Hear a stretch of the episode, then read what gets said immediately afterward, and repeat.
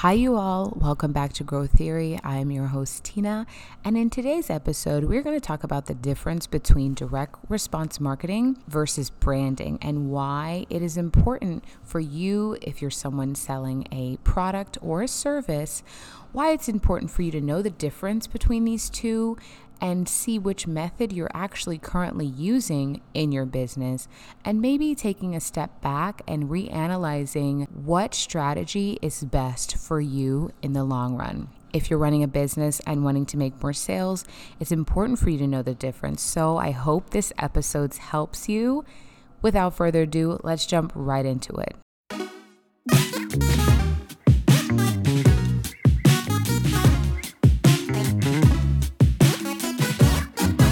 Just to get this out there and to have a disclaimer, you can make money doing both of these methods in your business to make sales, but it really just depends on how you want to be seen and what return you want to gain in the long run.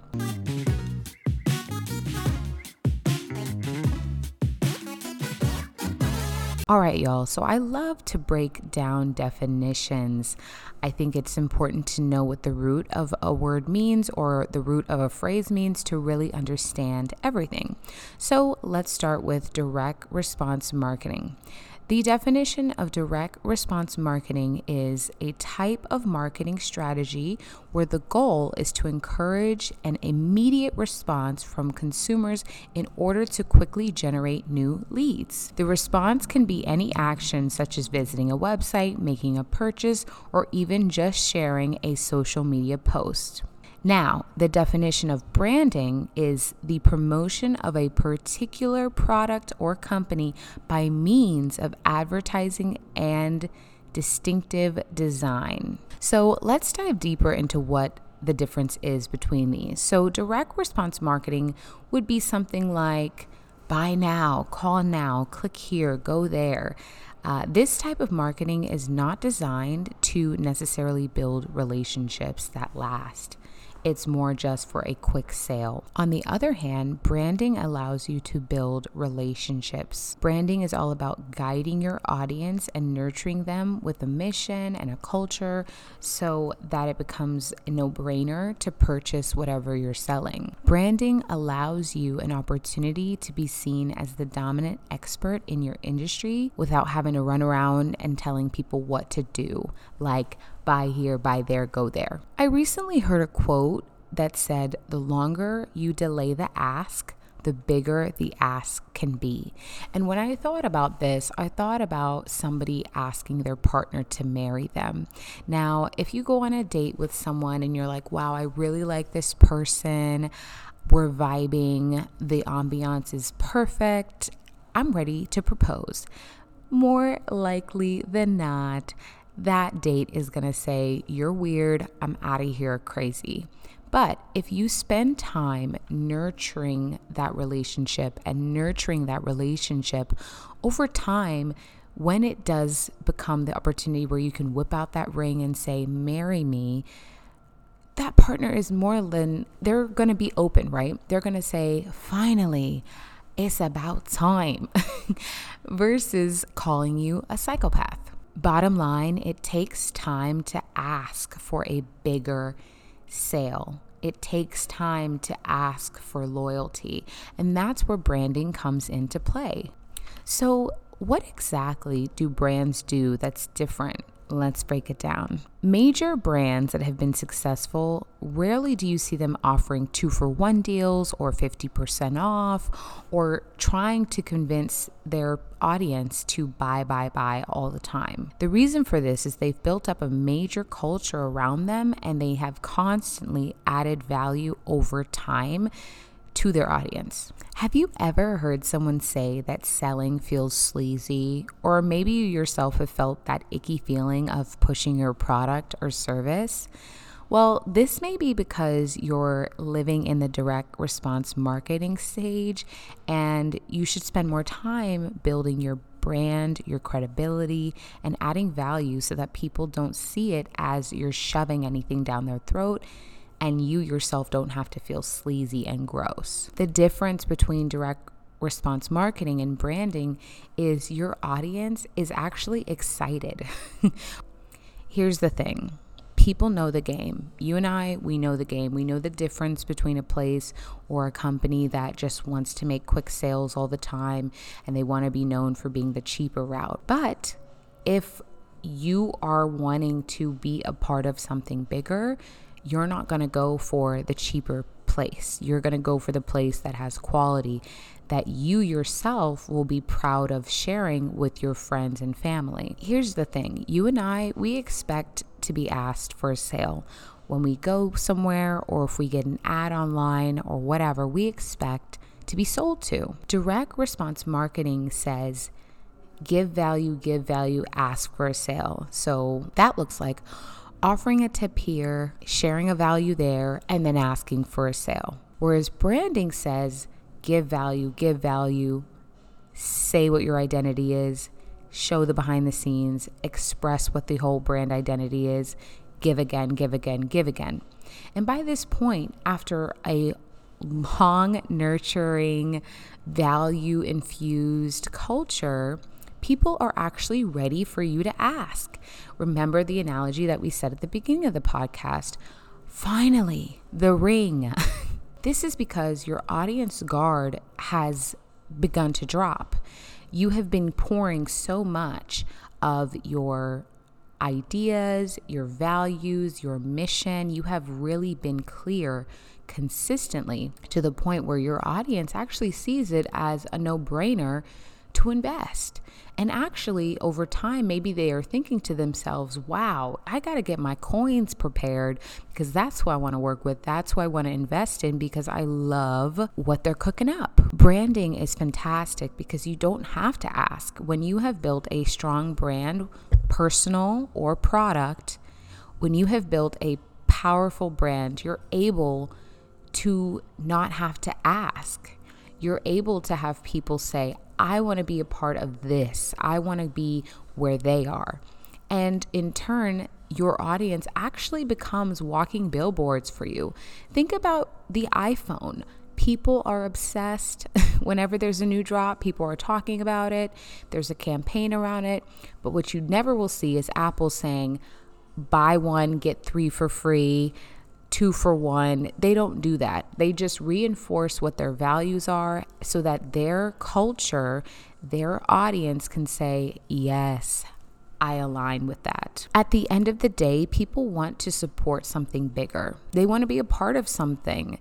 And if you can offer them something to be a part of, they will pay more for that. Let's think about a few companies, okay? For example, Tesla versus other cars. Tesla has set itself apart, not only as an electric car, but also for what it stands for. Its owner has an intense personal brand. Elon Musk has an epic personal brand. So if people align with that, they're more likely to support the company.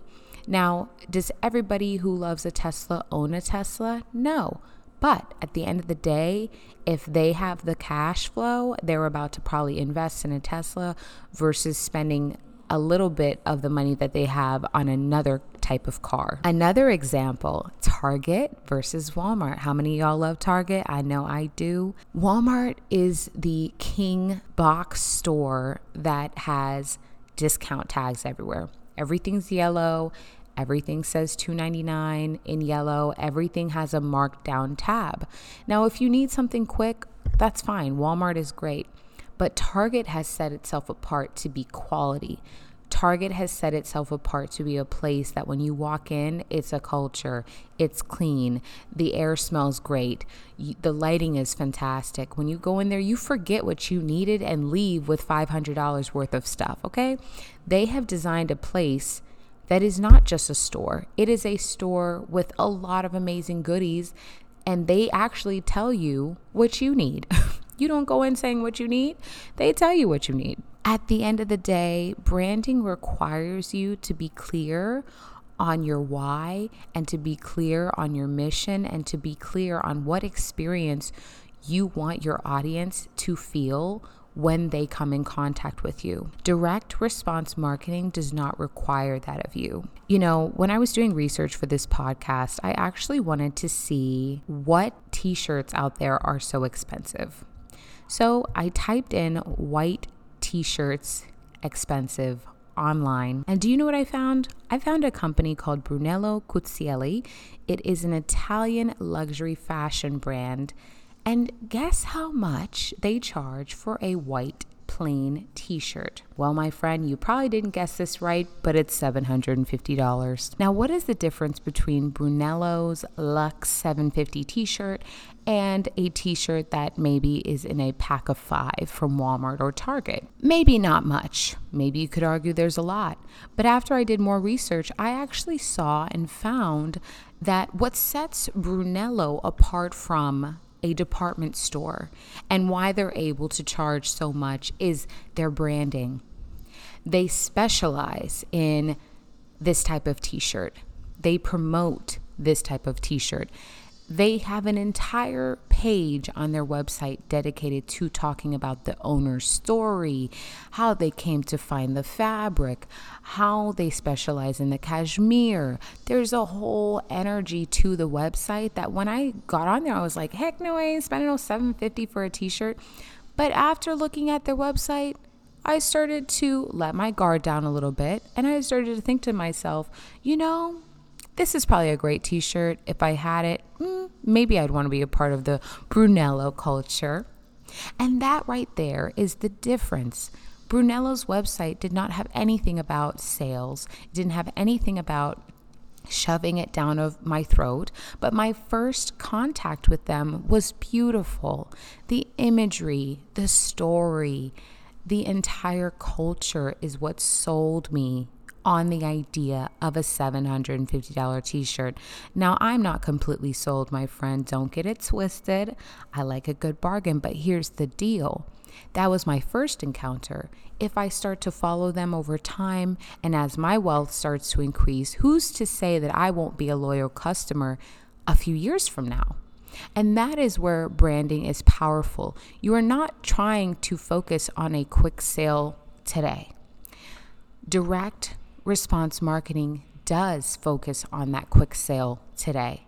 Branding is thinking in the long run. Branding thinks long term. And that is important, especially if you care about your business and you care about having a sustainable, long-term, successful thing going. If you're able to truly state what you believe in and what you stand for and make clear, it's easier to tell people, if you agree with me, if you are on the same wavelength as me, come align with us. Even if you're not here yet, that's okay. You will be one day.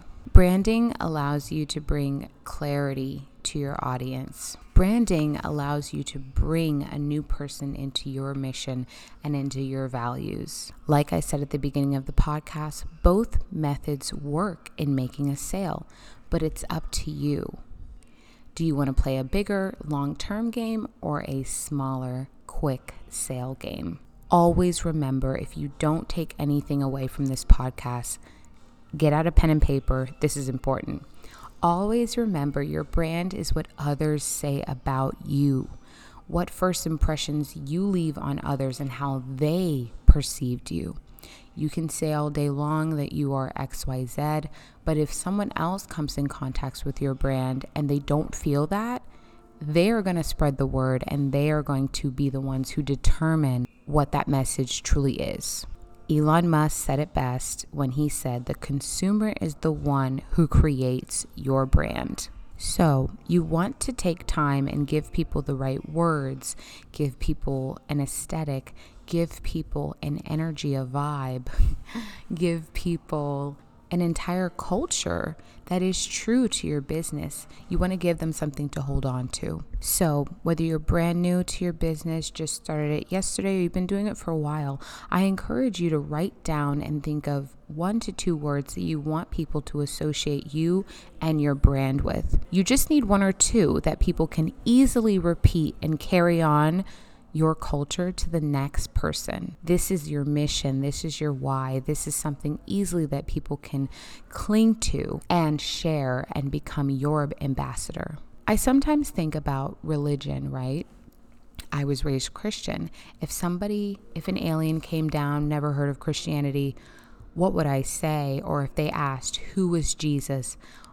I would just say, Christians believe he is the savior of the world. Boom, boom, boom, quick, done. I'm not going to go deep into the entire Bible. And I think that that is something that is beautiful when it comes to branding, understanding what is something quick that you believe in, that you're able to share with your audience, that they can easily repeat if someone else asks, what is this new thing? Who is this business? Who are you working with? What is something quickly that they can say about you so that it can be an easy thing that your loyal customers can continue to be a walking billboard for you? At the end of the day, building a brand does take patience.